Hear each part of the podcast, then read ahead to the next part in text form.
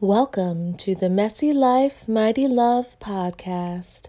I am Abby, your host, storyteller, fellow Messy Life journeyer, and friend.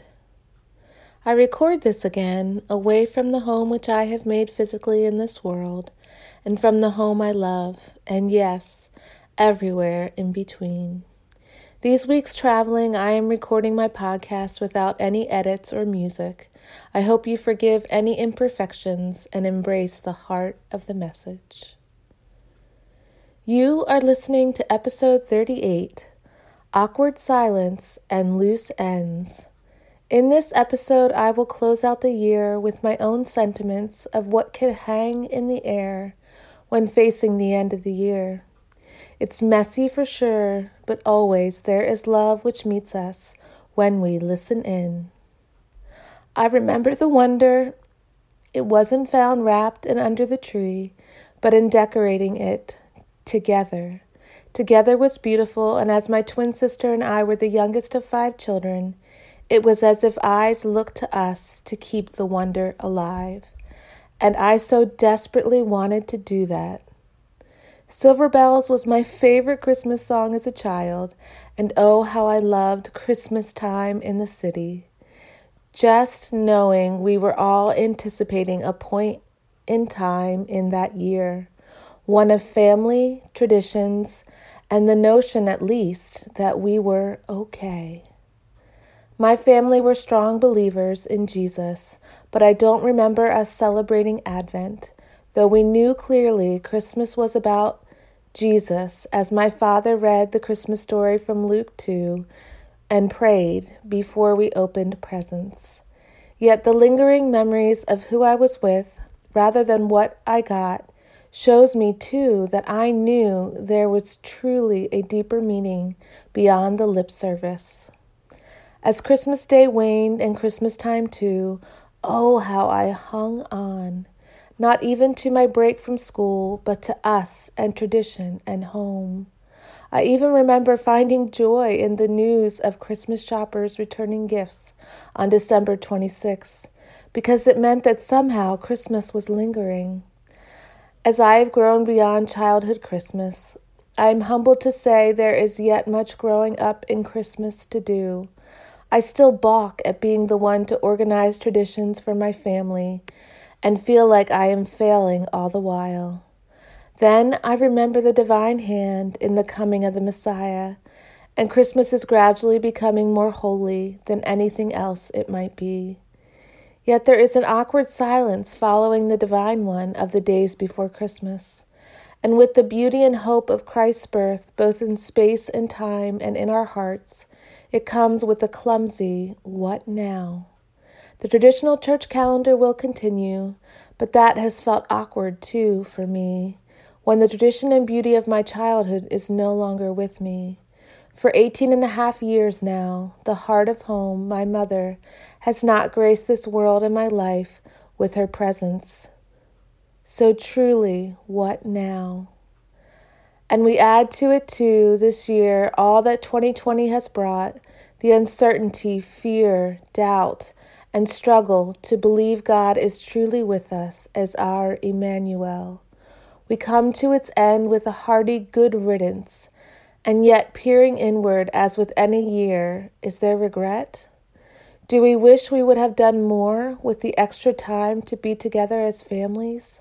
Do we wish we would have sought, sought God more from the depths of need revealed in the trials? Do we wish we would have lived more? Loved more, given more? And what about the waiting? Emmanuel, our Jesus, has come, and yet we wait. We wait for his return to make this world right. And we wait for all things which symbolize that waiting healing for ourselves or a loved one, the prodigal to come home, for provision in our meager days of worry at the lack. How do we reconcile the silence full of meaning as we have awaited his birth, and the awkward silence our lives continue to bear? How do we tie up loose ends of desire, hope, and want which refuse to be tied up, only cut loose? And how do we meet this new year with hope?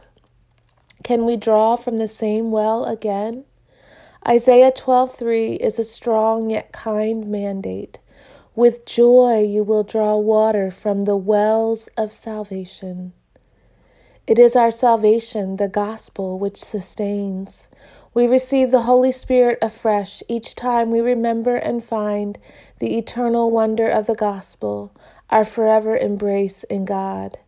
This preaches to our soul every time. And so in this we live. Though I write the story of my healing in the book I am diligently working on, I still await so much which is coming. And as I think of the tantamount manner of healing, it is found through what is always my life, the gospel, and the fullness of redemption that comes with it. This heart of our communion with God must be how we live in the midst of awkward silence and loose ends. There is the moment to moment breath of a fully funded grace given in Jesus and given for our every need. As long as we wait and the silence is clumsy and hard, there is the bedrock of the gift of gifts given in the baby who grew to fulfill the plans of all time and eternity for redemption.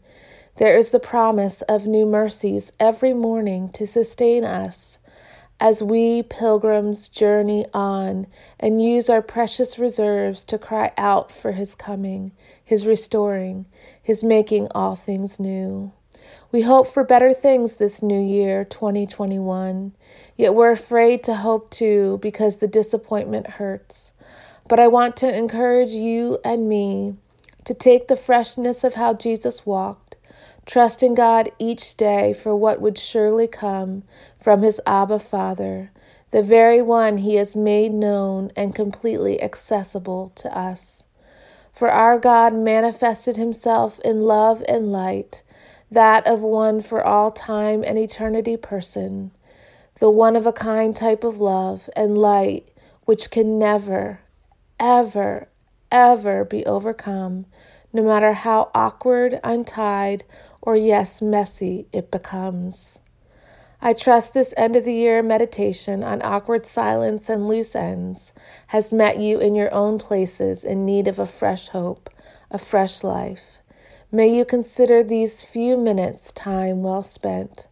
For more from me, my journey with mental illness, and life in general, visit my website, AbigailAlleman.com. That's Abigail, A B I G A I L, Alleman, A L L E M A M. There are a couple of free ebooks you may find helpful. You can also find me on Instagram at abigail.alleman. I would like to leave you with some sage words on silence from Henri Nouwen's book, The Way of the Heart. Silence remains indispensable today as it was in the past. The Word of God is born out of the eternal silence of God, and it is to this Word out of silence that we want to be witnesses. May 2021 truly be a year of growth in our depth of, attentiveness to this Word made flesh who dwells among us and calls us forth to bear witness to his love and light. I would love to meet you right here next time.